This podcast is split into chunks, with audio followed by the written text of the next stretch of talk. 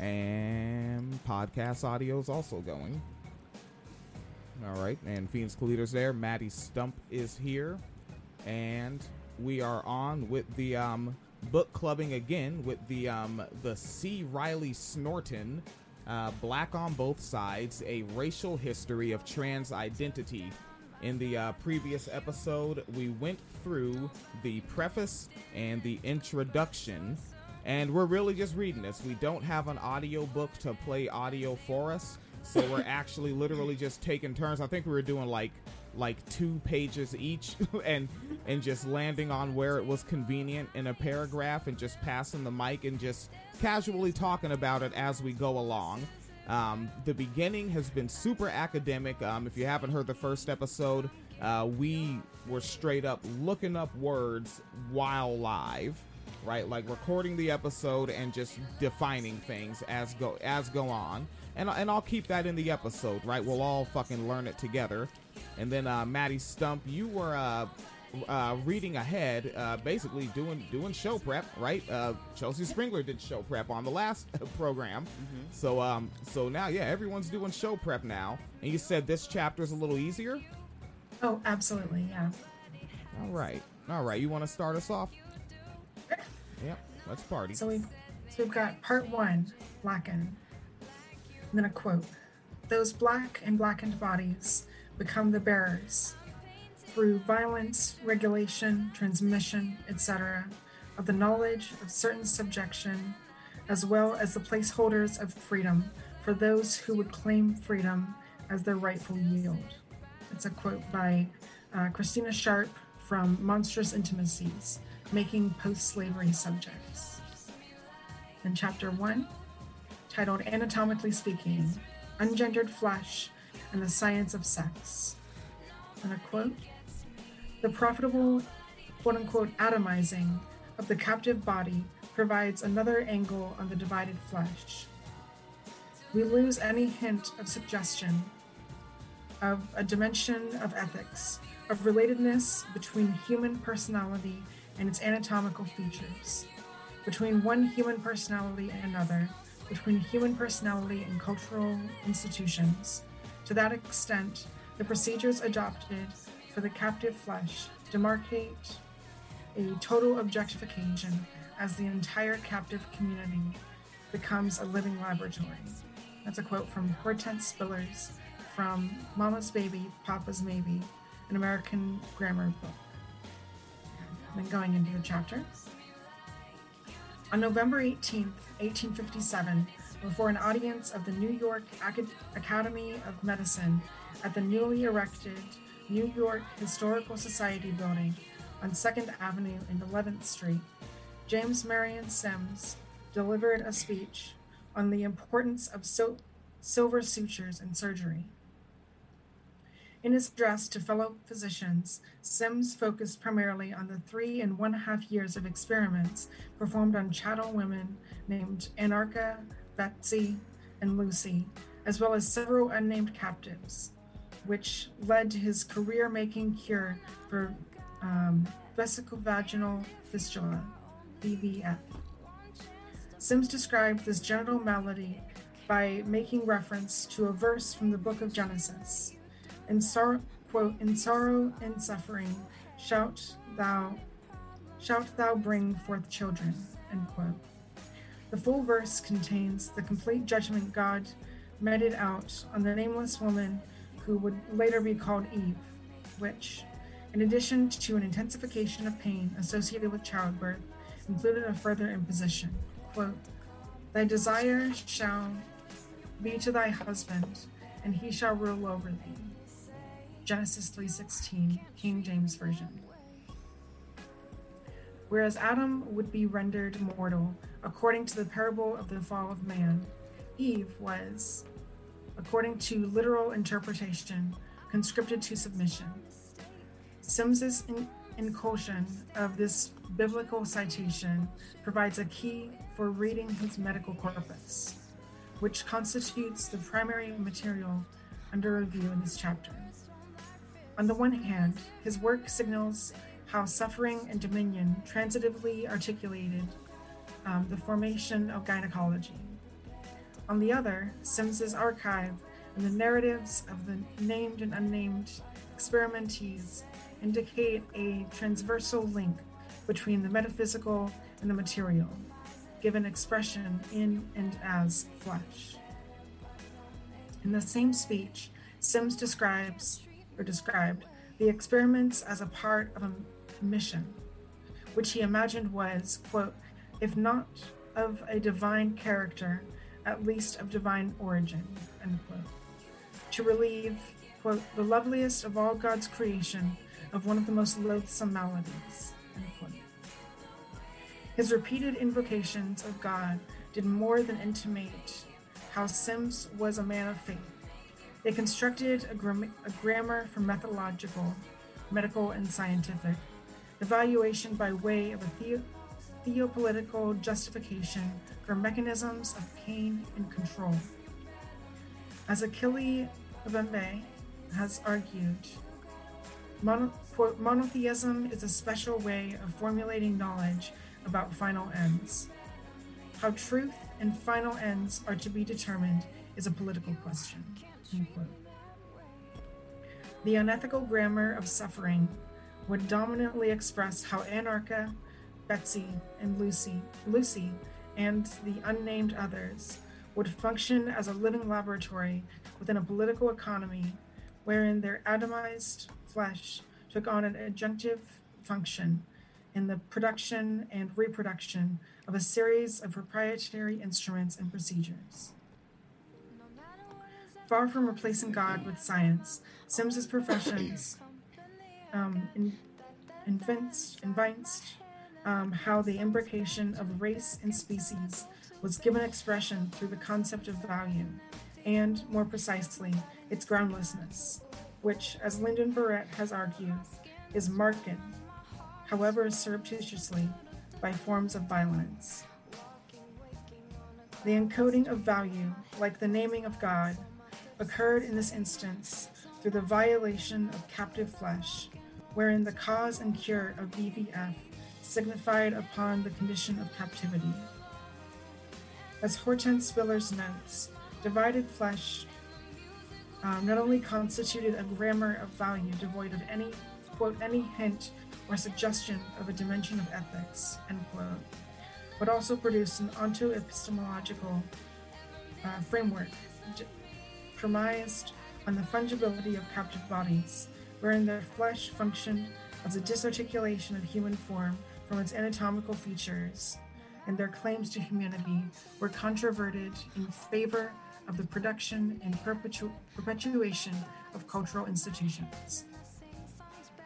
Sims confessed as much in his speech before the New York Academy of Medicine when he told his colleagues that throughout the numerous failed surgical experiments, he found resolve, quote, by feelings of national pride as well as by a desire to advance our glorious profession.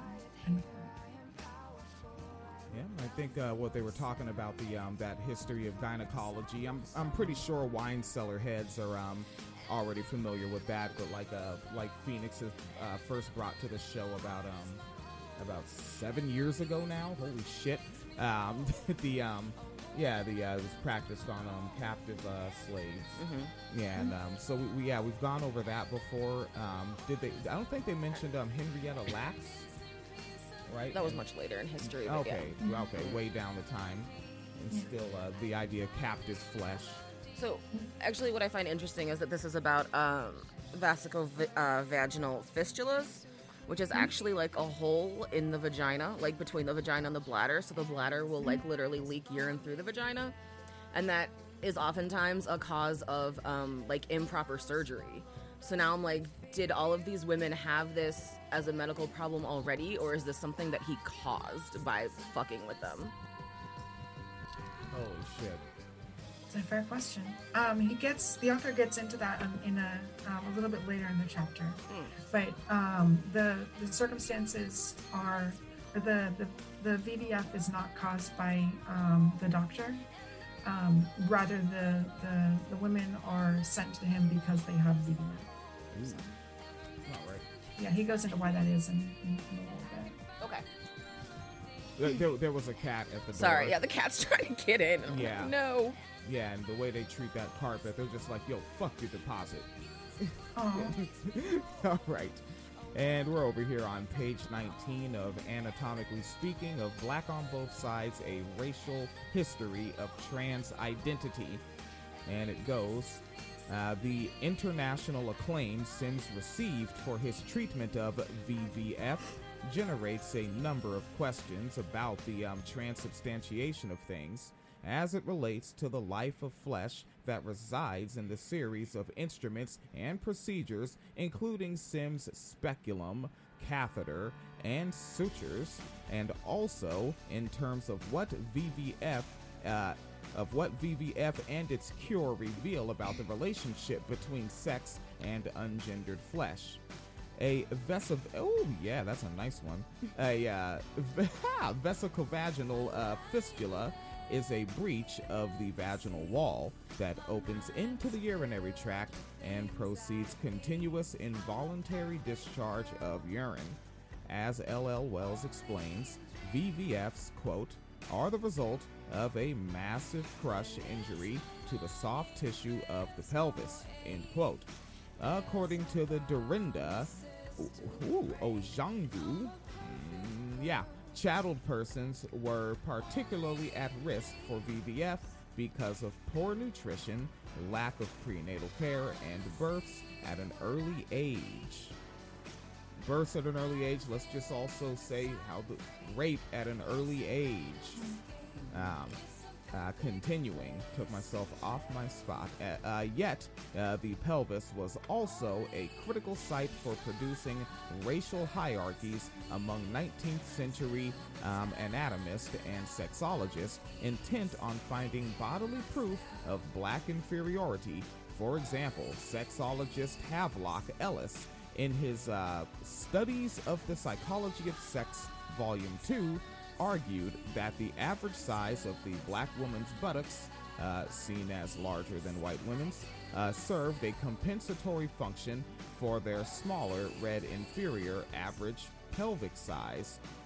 Okay. White people are fucking weird, cuz. Um, at- attending uh, to a attending to a genealogy uh, of uh, of 19th century thinkers who would influence Ellis's work, Sanders Gilman explains that the pelvis in racial science acted, quote, in an intermediary role as both a secondary and primary sexual sign, end quote, because he could say words whenever he feels like it. Uh, continuing, um, in theories of species differentiation, in addition, um, and as another indication of how physicians uh, viewed cases of VVF among chattel persons as further evidence of their racial inferiority, occurrences of VVF were frequently attributed to the ignorance of midwives of their own color. Yeah, uh. Uh, though Sims would um, recursively euphemize the condition as an accident, uh, vesicovaginal fistula functioned as a sign of slavery, as as a signifier, and signified in a chain of meaning uh, to give expression to what Saidiya Hartman described as quote erasure or disavowal of sexual violence that engendered black femaleness as a condition of unredressed injury end quote. Seems simple enough uh, Sims uh, archive serves as a materialized scene of female flesh, ungendered. Uh, wait, that was another quote, or was that a continuance? Geez, they've got a lot of quotes in here. All right, well, that was, was also a quote, uh, which, as um, Hortense Spillers notes, quote, um, offers a praxis and a theory, a text for living and for dying, and a method for reading both through diverse mediations. End quote. Um, his more than three years of experience on named and unnamed chattel persons for the treatment of VVF served as quote unquote proof of black females' genital um, exceptionalism as non reproductive, um, inverted, unfeminine. Even as the procedures also produced an erasure of chattel slavery's effect on female on black female genitalia in the state of exception. Uh, the founding of the field of American gynecology thus raises a number of questions, including how race constructs biology and whether sex is uh, is possible without flesh. Following an exposition of Sims' experiments, this chapter takes up multiple trajectories of In the Flesh in the series of woodcut uh, of woodcuts uh, that accompanied Sims' medical publications in his illustrious medical career in New York City, in parts of Europe, and over his prolonged residency in Paris, and in the description of Sims as the father of modern gynecology and the anarch. Uh, woo, I fly in and out of the quotes without remembering to point out that it's a quote. uh, continuing. Um, uh, and Anarcha in the Field's Mother. Uh, these divergent paths provide a series of object lessons on flesh as a condition of possibility for the science and symbolics of modern sex. The final section examines key figures and images in gynecology's visual culture, focusing on a particular illustration of Max Brodel, uh, in Howard Kelly's Medical Gynecology, uh, a 1912 work, and Robert Thom's, J. Marion Sims, uh, gyne- Gynecologic uh, Surgeon, a 1961 work, to discuss sex and gender as the trans-oriented effects of flesh, arrangement in time, uh, place, and meaning. This chapter and its companion, Transcapable, Chapter 2, trace collateral uh, genealogies of blackness and transness in which captive and divided flesh functions as malleable matter for mediating and remaking sex and gender as matters of human categorization and personal definition.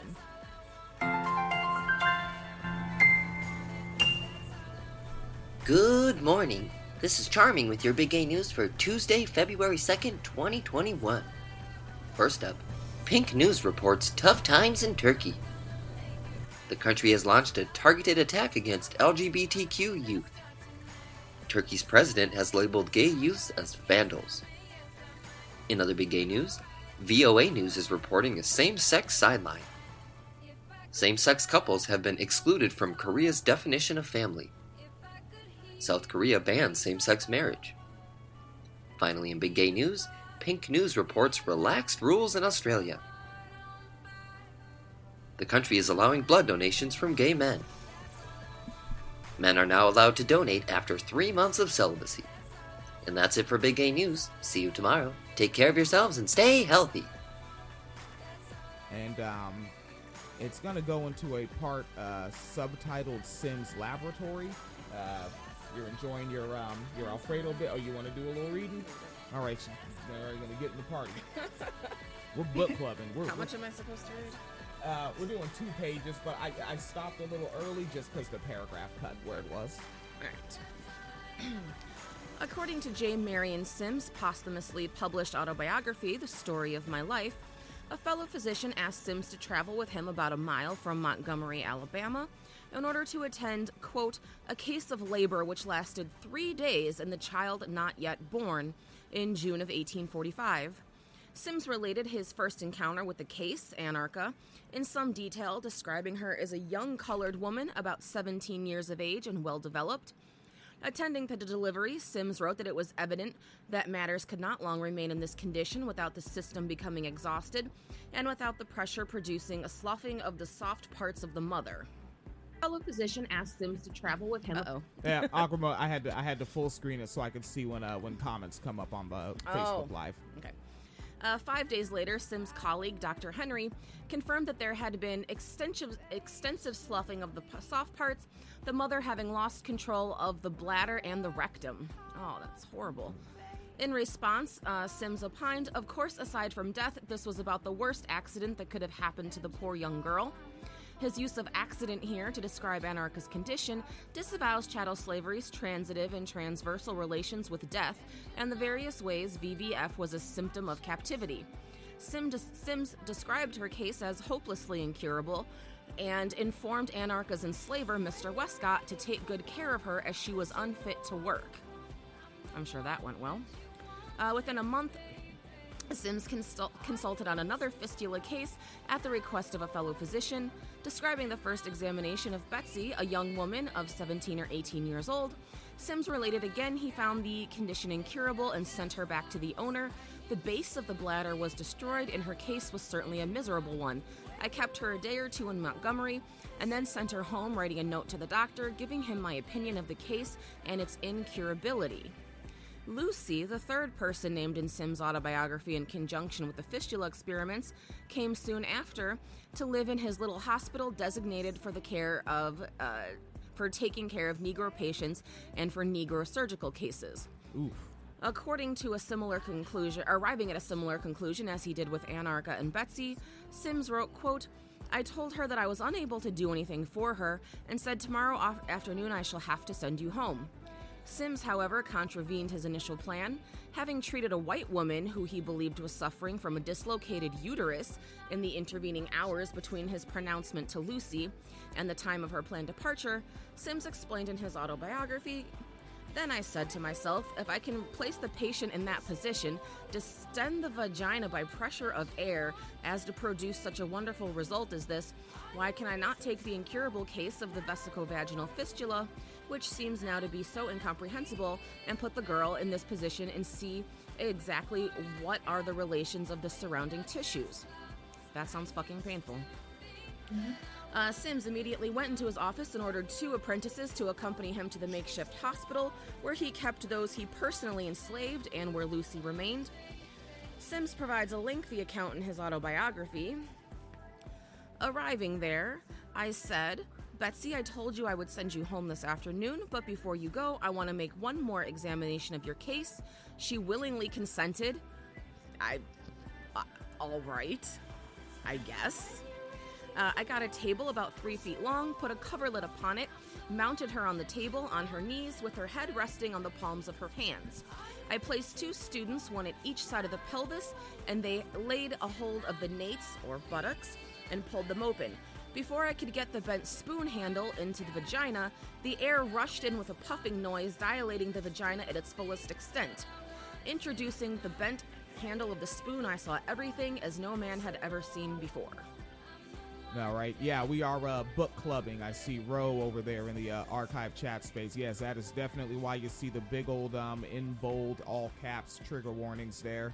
Um, the book that we're doing here um, with uh, Maddie Stump of MadTransFem.com is um, Black on Both Sides: A Racial History of Trans Identity by C. Riley Snorton. I uh, got my copy from uh, fucking Bezos. Uh, all right. Uh, passing it back to Maddie Stump. We're all taking turns reading here. So we're on page 22 of Anatomically Speaking. Goes The substitution of Betsy's name for Lucy's provides another view of how chattel slavery was a critical context for VVF and its cure, wherein the logics of fungibility gave rise to Lucy's nominal interchangeability with Betsy's.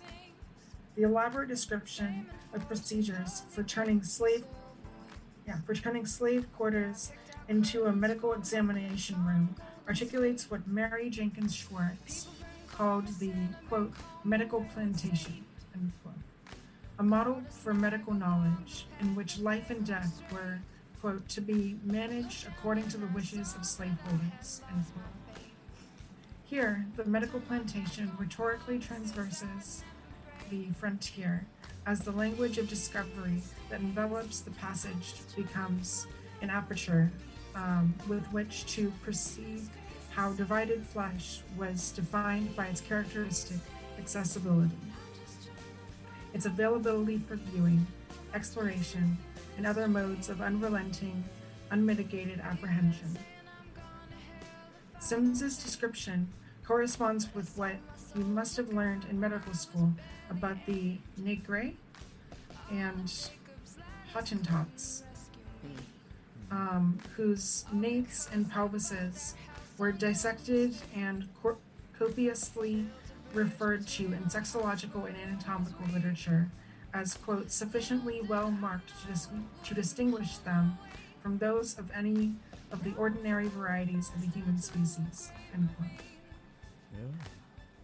As Andrew Curran notes, the Negre of the 18th century played a constitutive role in providing a basis for racial dif- difference. The quote, shift of the locus of race from the exterior to the interior has been taking place since the late 19, late, late 1760s, end quote. Sims's archive requires a reading that draws together even before his account of the unin, unanesthetized procedures performed on Lucy, Betsy, Anarcha, and the other unnamed and the unnamed others. What Petra Kuppers describes as quote themes of slavery and its justification, issues of degeneracy, and the decline of the West, and other racist and eugenic stories. End quote.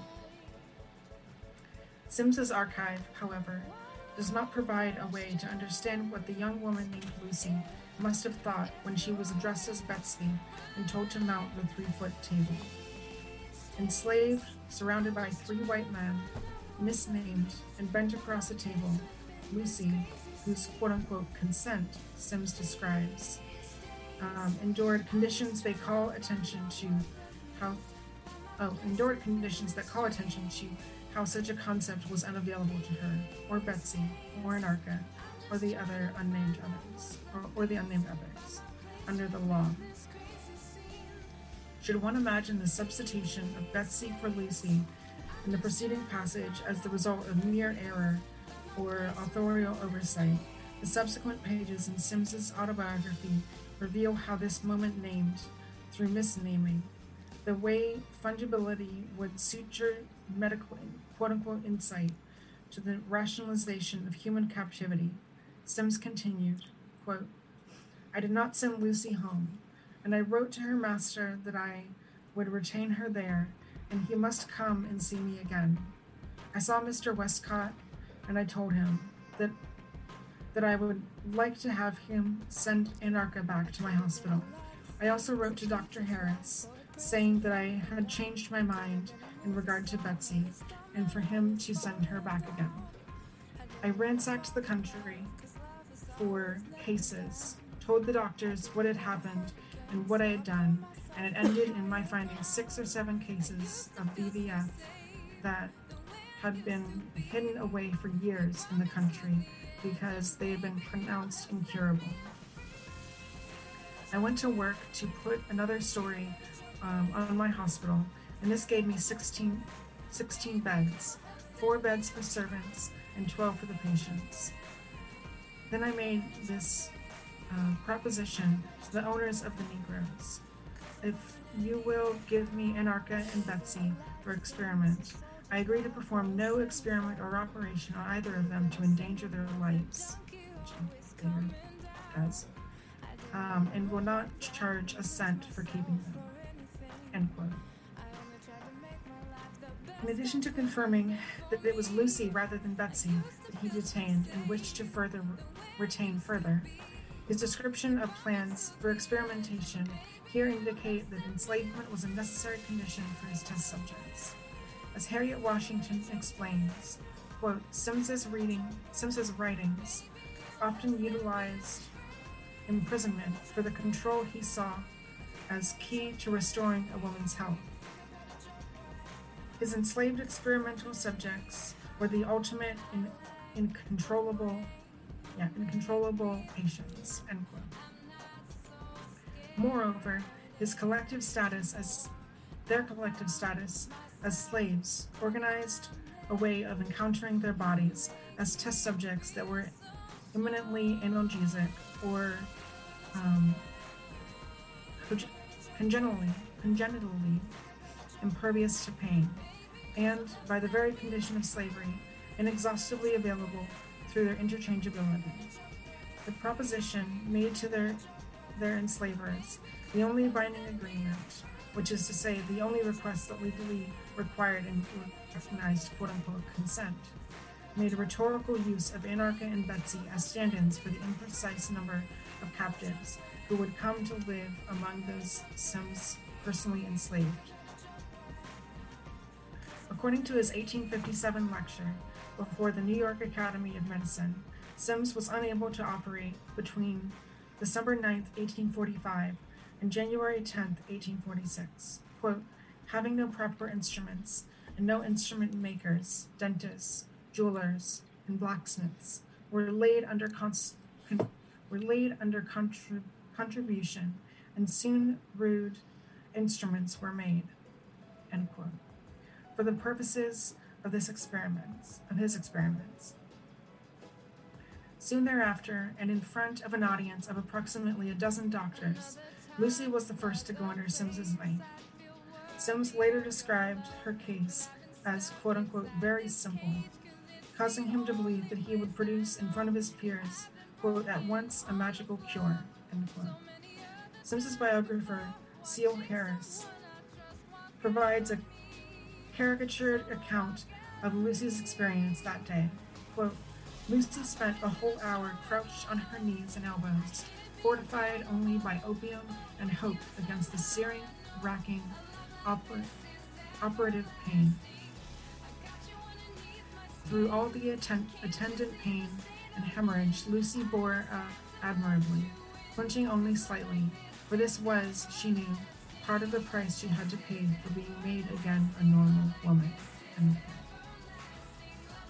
There is a discrepancy between the accounts as to whether Lucy received any kind of numbing agent, as Sims noted in his autobiography that these were, quote, before the days of anesthetics, end quote. When Harris's and Sims's versions do find congruence is in their um, estimation of Lucy's ability to endure pain. Whether as an emblem of her heroism or bravery, as in Sims's account, or as an indication of her hope for a restoration of feminine, quote unquote, normalcy, Lucy's stoic suffering is made to recast a theater of torture into a medical scene.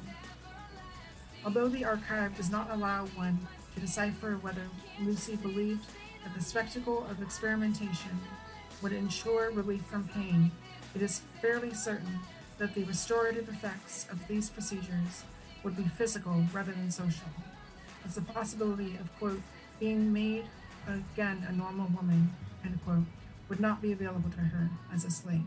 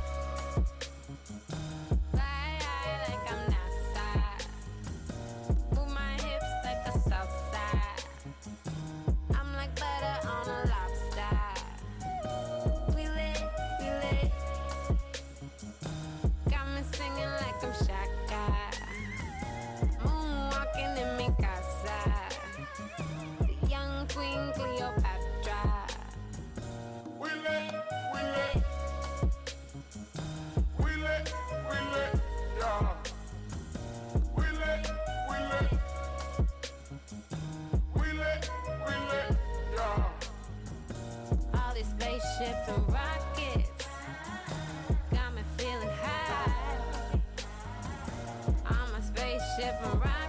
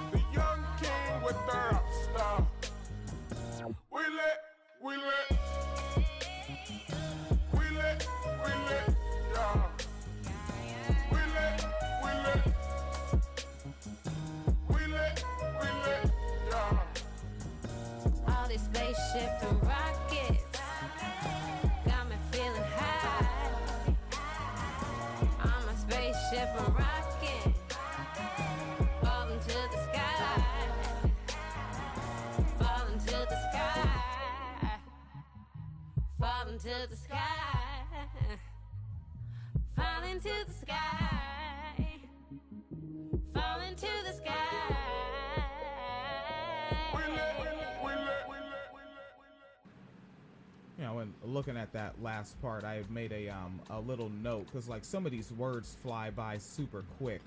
But uh, back on page 23, heading toward the middle, uh, they said um, Sims Archive requires a reading that draws together even before his account of the unanesthetized procedures performed on Lucy, Betsy, An- Anarcha, and unnamed others. Unanesthetized. So, like, we- Yeah. we're pretty, like, they, there were no painkillers. No. Yeah, no anesthesia, no anesthesiologist, no one gave a damn. Right. Right, and there's um, yep, see folks uh, tuned in. There's uh, Sam Sam out of the UK. Uh, there's Jessica May saying so. This is a horror story. Um, This one, it's a, a heavy academic work. Definitely like um, intellectually way out of my league. Um, if anyone uh, didn't hear the uh, first episode, where literally if we hit a word that we don't understand, we stop, we look it up live on the air, and keep it in post. We don't edit that out. This is real. If we're ignorant on something, we're okay with learning publicly. All right. And again, this is uh, C. Riley Snorton, Black on Both Sides, a racial history of trans identity. Um, I was just gonna add, I don't know the exact timeline, but when they were talking about Anarcha, didn't he say he first met her because she was having difficulty giving birth? And like, so basically, she got separated from her baby for this Yeah. to have some, like, it's fucking terrible. Yeah. Oh, it's it's really really dark. Yeah. And there's um oh somewhere in yeah, the 200 page neighborhood. It's like 203 there. All right, so I'm over here on page 25 of Anatomically Speaking. And um Sims' experimental operation nearly killed Lucy, according to um, Harris's account. Quote, Five days after the operation, Lucy became seriously ill with high fever, rapid pulse, and all the indications of blood poisoning. End quote. After removing a sponge from her urethra, which had calcified and conjoined with her urethral tissue, Sims placed Lucy on a post operative program that included high doses of morphine and crackers as a primary source of nutrition, and which required that she lie on her back until she recovered from his experiment.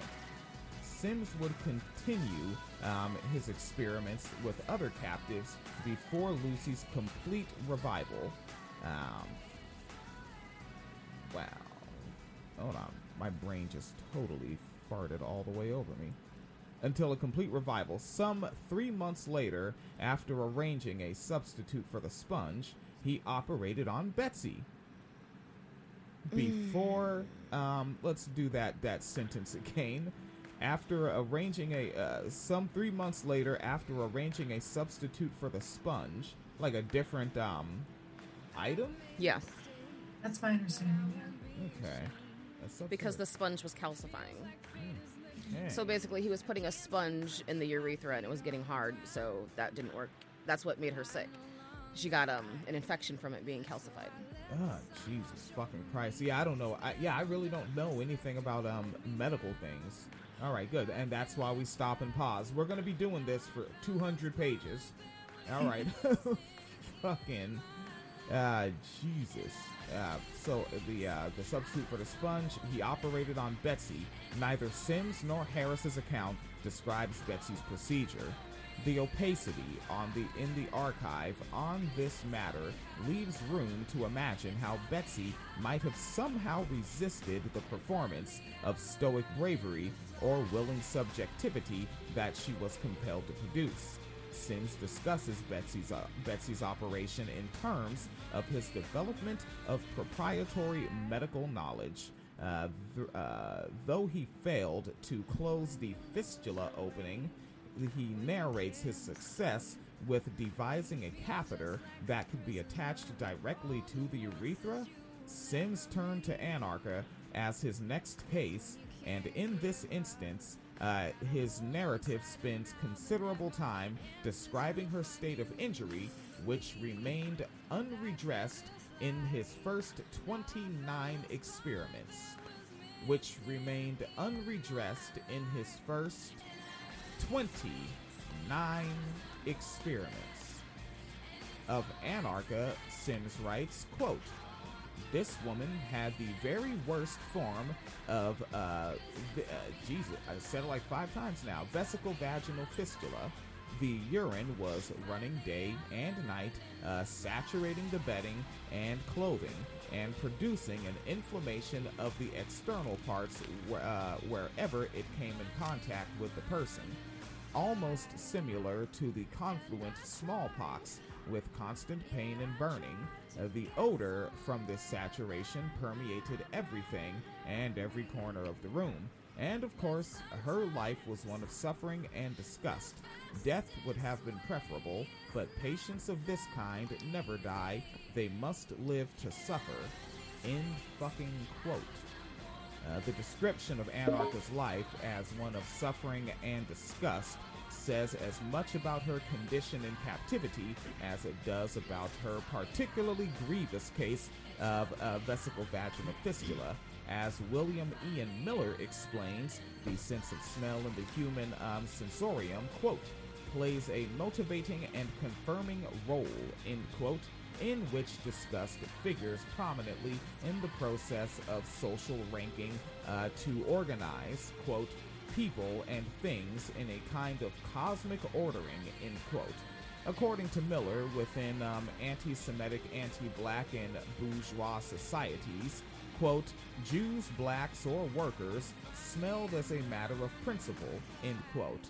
Yet, because of, quote, uh, context uh, sensitive rules that suspended their stench in particular settings, end quote, they tended to smell more or less in relation to their proximity to others in a social hierarchy that, quote, when out of place, they smelled, when safely in place, they did not, end quote. Harris's account underscores the transversal relations between geography and sensation, uh, which find expression in the aesthetics of disgust. Quote, Anarcha seemed doomed to be forever as disgusting as an object to herself as she was to everyone who came near her. End quote. The copious attention paid to Anarcha's smell in the literature speaks to the embedded nature of medical knowledge within slavery's sensorium, wherein her fistula was not the only cause of her apparent stench.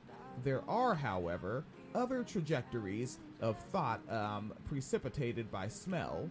L.H. Stallings' work on um, Black Funk is instructive here for perceiving how Anarcha's stench functioned as a disruptive force to slavery's um, ocular enterprise. I really don't understand what the Phoenix. What the hell is the writer saying there? You lost me at Ocular Enterprise. That's the one that I was like, wait, what? Where are you at? you're getting low here. Okay, the copious pa- attention paid to smell in the literature speaks to the embedded nature of medical knowledge. Okay. Uh, uh, black funk. Da, da, da.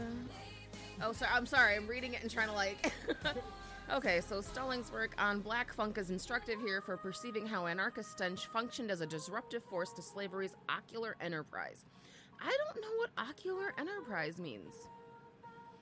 As Stallings argues, Odor provides a way to think about bodily inhabitation outside the designs of ocularity, wherein kinetic energy and smell express interiority beyond the limits of what it means to be a socially fa- to be socially fabricated as black and human.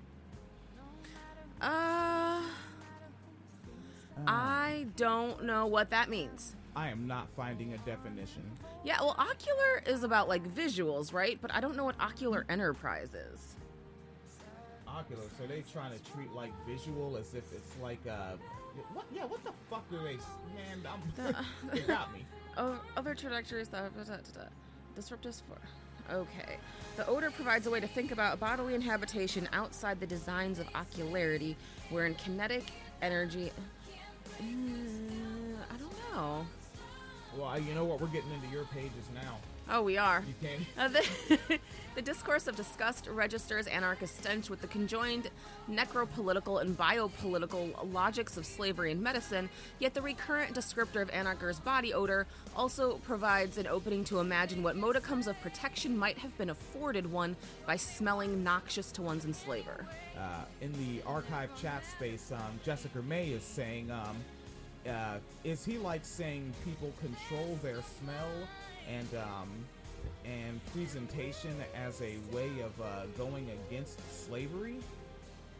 That was what I thought they were saying at first, and now I'm wondering if it's like, um, okay, like me and my workers in the factory, we all smell like fucking oil, ink blotches, and machine parts and shit, and whatever food, whatever product we're running. And it's like when we're all around each other, it's like, oh yeah, I know. Oh that. Oh yeah, they're working line 20. They gotta dump huge bags of sugar. Look, they got the mm-hmm. sugar all over them. I'm over here on line 18. I'm covered in fucking chocolate and caramel and shit. Mm-hmm. You know, and it's like we all get it. But then when we we stop at the grocery store on the way home from work, people are like, "What the fuck?" Yeah. yeah. You know, like, and there's days where like I go in full gear, like I got my fucking wet gloves on me, my fucking knee pads are on, and the fucking food is caked up on the knee pads. My fucking hard hat is still on, dirty and scratched. I'm a little out of place around all the dockers.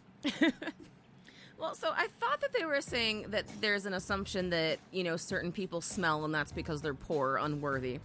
Um, but then they keep talking about her smelling, so I'm wondering if this is like um, meant to be like a reflection of the doctor? Like he can't stop her from smelling? Like he's Yeah. supposed to Well- fix her. There's definitely a part there. Um, I don't fully understand this section either, but there's definitely a part there where it's talking about um, that part of the emphasis that the doctor keeps placing on her smell um, is a reflection of his own prejudices in terms of um, seeing people who are, um, in this case, it gives the examples of um, Jewish, black, or a worker um, as smelling worse than people who are not. Um, so more the the emphasis that he keeps placing on her smell um, is more a reflection of him and his biases than um, necessarily her smelling just that bad. I told you Binky Bear was good. I told you. All right. Uh, the discourse of disgust registers Anarcha's stench with the conjoined uh, necropolitical and biopolitical logics of slavery and medicine. Yet the recurrent descriptor of anarch- Anarcha's body odor also provides an opening to imagine what modicums of protection might have been afforded one by smelling noxious to one's enslaver. All right, that's like that. Uh, when someone's trying to rape you, if you just take a shit, they'll go away. In theory, it's kind of like that, right? I, you know what? Keep keep keep going. I'll, I'll hear about. Never- what? I've never heard this. Oh yeah, well people say like when a dude is like being overly aggressive won't stop that like if you you know be like oh period blood or oh fecal matter or like you vomit or something like you just do something gross so they leave you alone. Jesus Christ. Yeah. That's that's that's that's my that's my cisgender. That's the men. Yeah. We're, we're, we're a fucking problem. Like the fact that, so, the, the, and this is like a like see, and both of you, and where you're you're you're out there in in the East Coast, you're from the Midwest. The both of you knew this, Yeah. right? And and here I am, just you know, cis man walking around. I have no need to know this. This is what it's like living in a world full of fuckers like me and my and my cisgender. Fucked up. So yeah, I think I think that's what they're talking about in that part maybe, right? Yeah, Um. Okay. So, as a sign of disability that made one unfit for work, reproductive or otherwise, smelling badly signals an unruly body within plantation economies. This also provides another dimension to Sim's quest to cure VVF, as his dependence on disabled captives became another mode for putting their bodies to work as flesh discussed both as a frequent descriptor of Anarcha's disability and in its animation for slavery's caste system at a level of sensorium, uh, provides a requisite context for reading the racial connotations and significance of Sims' final descriptive lines about Anarcha's condition. Death would have been preferable, but patients of this kind never die. They must live and suffer. Sounds like fucking Mother Teresa. Um, as medical historians have noted, the prognosis of VVF as incurable frequently coincided with severe depression and suicide, particularly among middle class European and European American women. Oh, so he was doing this to save the white race. Okay. Uh, Deborah Kuhn McGregor also suggests during this period that vesicovaginal fistulas joined with childbearing to create an image of suffering womanhood, frequently contributing to an image of universal femininity that in practice was highly differentiated based on a person's social and political location. Unable to adjust to their newly and contingently assumed status as objects of disgust, some white women opted for death before a cure was conceived. If being an object of disgust is allegorical to the status of the disabled slave, it is particularly meaningful that patients like Anarcha never die in the concepts of cap- captivity, as they must live and suffer to create and reproduce the boundary between being and object, which is to say, to produce the possibility of distinction in the form of gynecology as a distinct field of medical inquiry. Sim's quest for a cure for VVF was situated in a scientific, uh, I don't know how to say that word. Milieu. you? All right. Uh, that had yet to reconcile the interchangeability of race and species, scientists and doctors would continue to debate whether blacks were human or otherwise long after Sims published his career making article on the treatment of VVF. Yet the uncertainty over the matter in the flesh of difference that blackness produced in the social realm in captivity and as a matter of ontology would critically animate the construction and reception of Sim's eventual success as he produced a reproducible treatment through repeated sub, subjection of Anarcha and the named and the unnamed others. Sims would come to operate on Anarcha 30 times. Jesus. Harris explains after Anarcha came the other patients who had been assembled from the countryside, and after them came Lucy and Betsy and Anarcha again and again and again. Fucking rough. Oh, am I still going? Oh, or was that was that your your page? I don't know where you are. Oh, I'm at the kind of the second paragraph of page 28. Wait, am I still going or is someone else going? Oh, you want to I lost track. Who's next? Uh, Ma- uh, Ma- Maddie Stump next. Okay. I, did, I can start at then. All right. So we're on page 28 of Yes. Anatomically Speaking. It goes Sims's audience of fellow doctors quickly diminished over the course of his experiments. In 1848, three years into the series of failed experiments, Sims's brother in law and fellow physician, Rush Jones, advised him to, quote, resign the whole subject and give it up, end quote citing the impact his obsession was having on Sims's family and the costs associated with providing for it, usually in the form of crack goods, morphine, and tea, at least half a dozen captives, in addition to those whom Sims personally enslaved. This visit from Jones coincided with the with increased talk of Alabama's possible secession from the Union over the matter of slavery, demonstrated in the passage of the 1848 Alabama Platform, which came on the heels of the first Code of Me- Medical Ethics, established by the American Medical Association in 1847. With regard to the AMA's newly developed Code of Ethics, Harris writes, quote, Sims, engrossed as he was in his struggle with the, with the riddle of vesicovaginal fistula, paid but slight attention to the Code of Ethics, not anticipating that the time might come when he would find himself in sharp conflict with some of its pontifical edicts. Although there is no mention of slavery in the code, there is a passage that sheds partial light um, on the conversation between Sims and Jones. According to the first article of Chapter 1, Paragraph 7, the text stipulates that should a physician's patients suffer, quote, under the consequences of vicious conduct, end quote, his peers should counsel, quote, or even remonstrances, yes, um, if they be proffered with politeness and invites, evince um, a genuine love of virtue, accompanied by a sincere interest in the welfare of the person to whom they are addressed. The emphasis on civility um, between physicians convinces, at least in part, the manner with, with which the AMA conceptualized the role of medical practice as a form of civilizing work not incompatible with slavery's regime of sovereign biopower. Jones's um, remonstrances over the experiments stemmed over the experiments stemmed from his concern for the financial strain he placed on his sister, figuring the quote unquote consequences of the experiments for the one physician who intervened. Taking the form of a series of gentlemen's agreements, the AMA's code of ethics was ill equipped to address Anarcha, Betsy, Lucy, and the unnamed others who were both Sims's patients and his surgical attendants.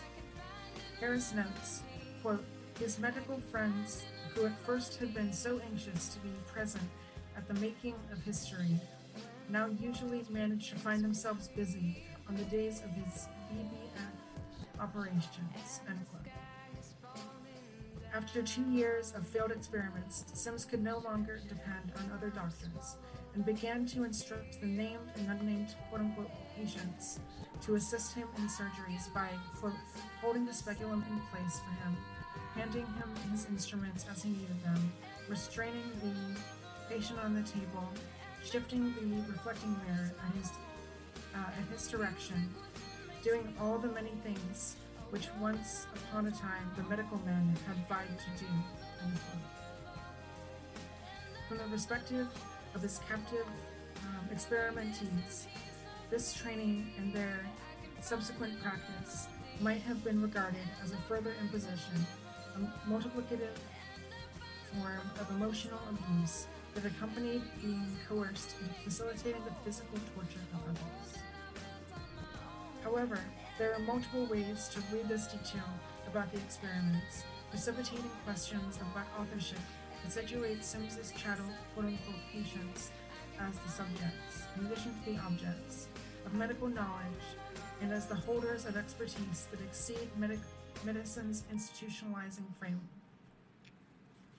It also points out, or it also points to other aspects of the narrative that were overlooked or underwritten in the historical record, chief among them the relations Lucy, Betsy, and Anarcha, oh, Anarcha and the unnamed others, forged and sustained with and among each other.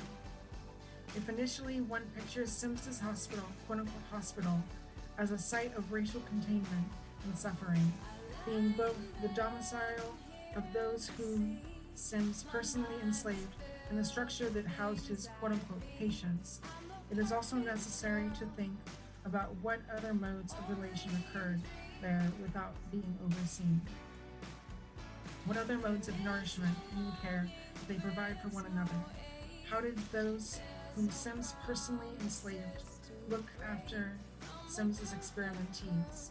And although their role as attendants was described as being totally under Sims's direction, what adjustments did Lucy, Betsy, Anarcha, and the unnamed others make when holding the instruments?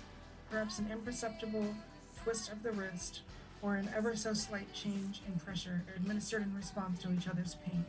Grammy nominated producer musician Sophie has died at the age of 34. Sophie was a Scottish born LA based artist and an LGBTQ icon who was known for producing an avant garde style of electronic pop music. After Sophie's sudden passing, their rep announced the news in a statement to NPR and other outlets saying, It is with profound sadness that I have to inform you that musician and producer Sophie passed away this morning around 4 a.m. in Athens where the artist had been living following an accident. While Sophie's rep did not reveal how they had passed, Sophie's record label, Transgressive, posted their own statement on Twitter and wrote, True to her spirituality, she had climbed up to watch the full moon and accidentally slipped and fell. Munroe Bergdorf, a transgender activist and model, paid tribute to Sophie on Instagram following the news of Sophie's death. Munroe wrote, quote, Our community has lost an icon, a pioneer, and a visionary bright light. Munroe went on to thank Sophie for sharing their talent with the world. Sophie started their solo career in 2013, and then two years later, Sophie began writing and producing music for artists such as Madonna and Charli XCX. Sophie released their debut album in 2018 titled Oil of Every Pearl's Un-Insides, and the record ended up with a Grammy nomination for Best Dance Electronic Album.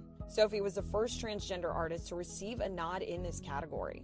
On the same album, Sophie released a video for the single It's Okay to Cry, where they appeared topless. This was seen as the producer's introduction to the world as a transgender artist. In 2018, Sophie told Paper Magazine, quote, For me, transness is taking control to bring your body more in line with your soul and spirit so that the two aren't fighting against each other and struggling to survive. Our thoughts are with Sophie's family, friends, and fans during this tragic time. Okay, you caught me right there. Yeah, I'm doing. Uh, just so folks know what I'm doing right here while we um, read this book by C. Riley Snorton, Black on Both Sides: A Racial History of Trans Identity. Um, I am on Decibel Watch, audio engineering, uh, watching the Facebook Live archive chat space. Jessica May agreed with you on what we were talking about, where we um, where we, we got stopped on a little bit of phraseology for about three minutes. And uh, Jessica May said, yeah, that's what it sounds like uh, to, um, to Maddie Stump's um, understand of the ocular um, deal. Yeah. And then there's uh, Lynn in the archive chat space. I don't know exactly what part Lynn is commenting on, but saying, ah, there it is. Uh, the oppressed have um, control no matter what the projection um, at its worst. And then also, I am um, uh, made another note because I'm noticing this word evinces. That's not a word I've known before, and it looks like it says to reveal the presence of.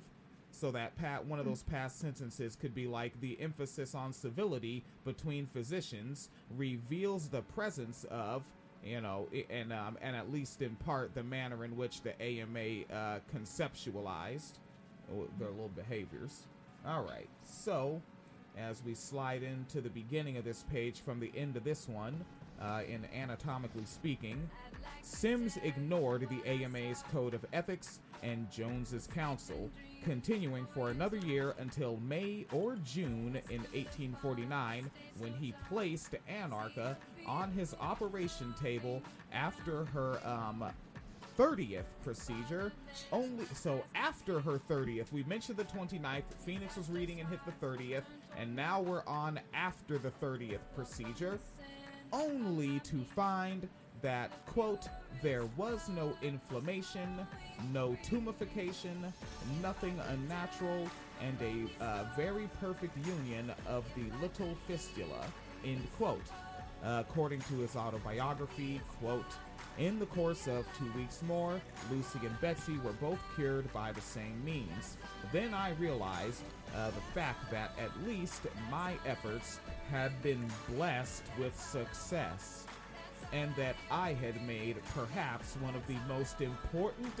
I have I have made perhaps one of the most important discoveries in the age for the relief of suffering humanity. End quote. Um, after applying his fistula procedures as a counterpoint to his um, apro- apocryphal uh, description of the discovery as being, quote, for the relief of suffering humanity, end quote again, uh, Sims sent all of the named and unnamed captives back to their enslavers Oh, for good. the, for the relief of suffering humanity. Uh, this is fantastic. Um, continuing um, into a part that is uh, subtitled Object Lessons on Flesh, but still in the same chapter, anatomically speaking. Almost immediately after concluding the experiments, Sims fell ill, although he would uh, live for another 30 years. Yes, it's like one for every fucking procedure. Fuckface. Um, for another 30 years, um, Sims described writing his VVF article as a quote, last free will offering to the medical profession, end quote.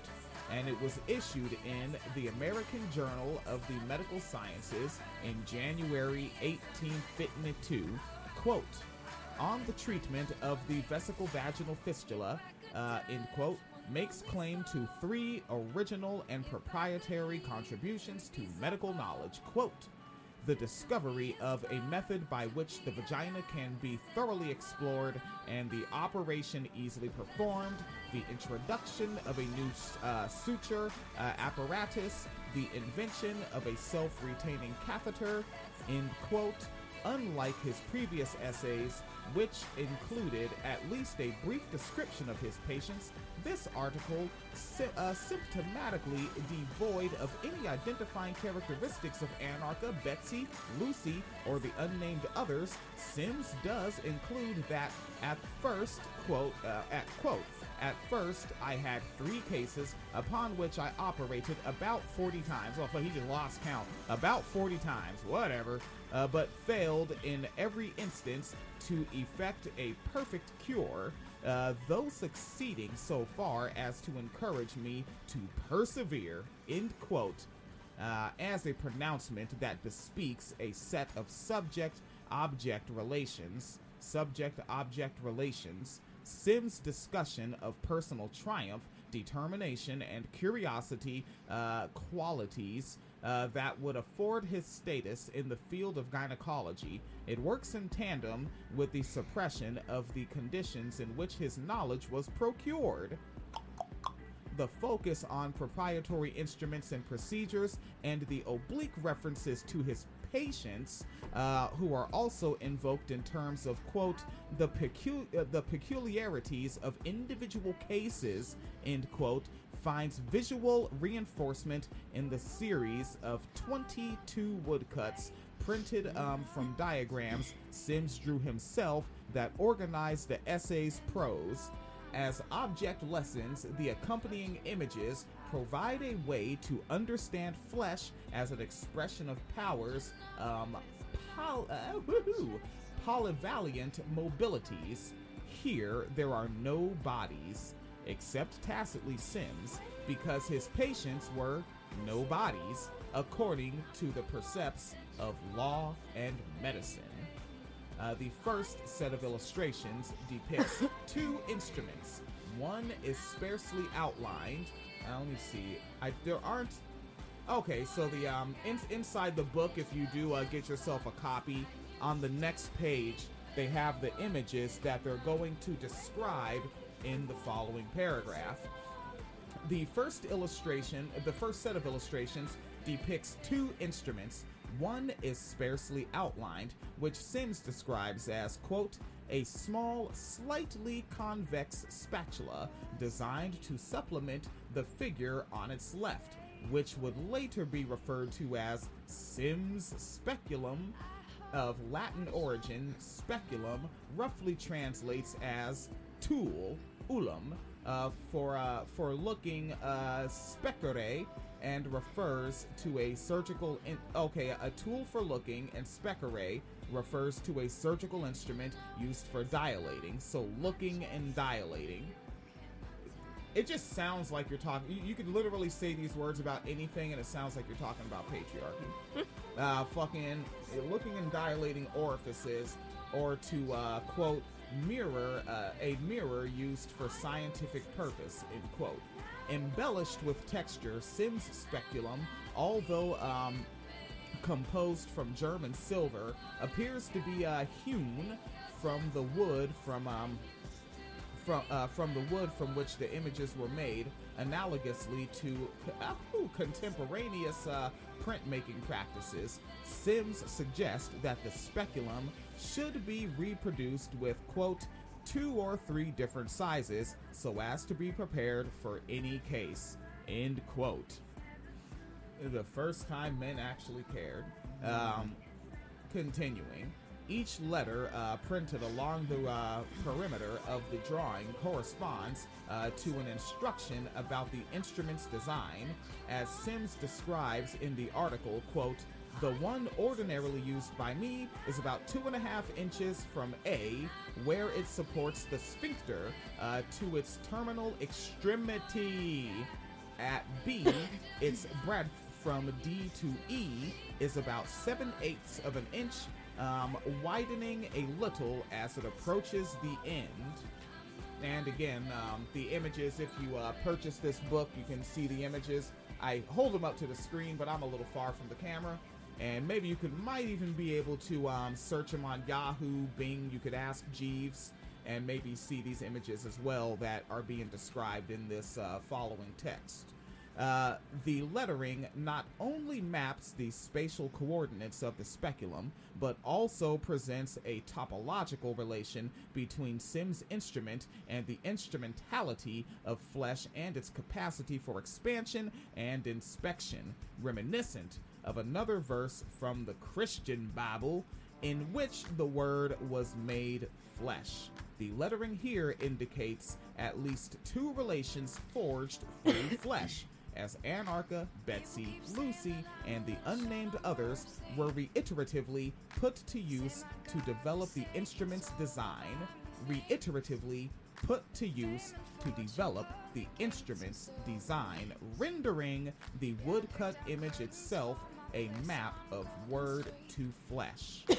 it is perhaps unsurprising that an object that expressed the directive to look would perform an instrumental role in the narrative emergence of gynecology in the United States of McMurica. Um, investitures. What? That is, is that just a fancy way of saying niggas with big money? Investitures, investors in the visual, um, in the visual, in the making of racial slavery, meant organizing life according to who was doing the seeing and who or what was being overseen. Um, in addition, the field of gynecology was developed according to a uh, Manichean logic, what Maria Lugones refers to as the dark and the light side of the colonial modern gender system, which is, as a cognitive production of modernity, understood race uh, as gendered and gender as raced in a particularly differential ways for Europeans, whites, and colonized non-white people. Uh, Harris uh, narrates uh, gynecology's emergence in similar terms, suggesting that, quote, in the field of women's diseases, physicians were blind men working in the dark. Just how much in the dark they were is revealed by 19th century woodcuts portraying physicians examining their female patients. A picture of a lady on her medical advisor's table shows the patient not only fully clothed, but with hat and gloves thrown in for good fucking measure, while over her rear, from waist to feet, is draped in a sheet. It sounds like a rhyme. Um, beneath uh, which the unseeing physician extends his groping hands, uh, struggling manfully to solve the mystery of her ailments. End quote. And I'm just taking a little dance forward here because I do see that we are over the hour. We are at an hour and seven minutes, and it looks like chapter one goes on for a bit with more illustrations as well. Okay, so um, yeah, we should go ahead and tie that off there. I'm gonna take my little post-it note that I'm using as a bookmarker and put it on page 32, folks. Uh, you might want to get yourself a copy of this here, C. Riley Snorton, Black on Both Sides, a racial history of trans identity. And then you can go to where, what I think is where the cool kids hang out, frankly. Like they smoke the pot, but no one pressures you if you don't want to. And that place is really neat. It's called madtransfem.com. All right, they go there and they smoke the pot, but you don't have to if you don't want to there. And uh, and Maddie Stump also has a um, a YouTube page as well, uh, where you're uh, if I remember right. I haven't seen any um any fresh new heat up there, but you're doing graphic novels. Yeah, yeah, I've got a bunch of. Um, I'll be covering some of my favorites, which are mostly um, graphic novels that are by or uh, they're either by um, uh, trans or queer folks, or they feature trans or queer characters, or both. Or there's a whole bunch of them that I'm covering though. And let's see here. The um, and just take a look at the archive chat space uh, once again with uh, Jessica May saying nice, uh, knowing about yes, the yeah that that's where the pot smokers are. They smoke the devil's weed over there, and I love it. Um, and Lynn in the archive chat space uh, saying Sims Speculum sounds um, like ra- sounds like rather the um, the uh, pessary Woo, I don't know that word, Lynn. the uh, uh, which was invented centuries before, um, will get the book for sure. This history is astounding and certainly reflects in many modern institutions. All other thoughts on um, psychotic serial abductor torturer um, asides, abductor torturer asides. And yeah, and and this um so there you go. Maddie Stump, you are influential. Someone is getting the book. Maddie Stump brought the book to me, and now the book goes to you. And we keep our echo chamber popping. It's fucking dope over here. All right, so yeah, this shit's going up. Um, yeah, this is a public episode, and then um, we put up uh, Talk Fury, the last public episode, and then from there, this stuff will be behind the paywall, Patreon.com/slash Wine Media Fund at the one dollar a month level, um, and then also uh, Maddie Stump has a Patreon as well. Uh, does that have like your own link, like a backslash and something specific? Yeah, so it's uh, patreon.com slash madtransfem.